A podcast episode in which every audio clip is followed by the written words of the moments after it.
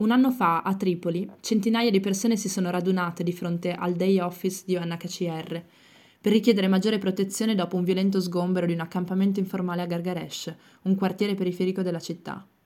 Centinaia di donne, uomini e bambini hanno occupato il piazzale per tre mesi, auto-organizzando un campo di protesta per emergere dall'invisibilità a cui sono relegati in Libia, come su diverse altre frontiere globali. Oggi alcuni degli attivisti sono finalmente in Europa e nonostante questo continuano a lottare per far risuonare le voci delle proprie sorelle e fratelli ancora bloccati in Libia.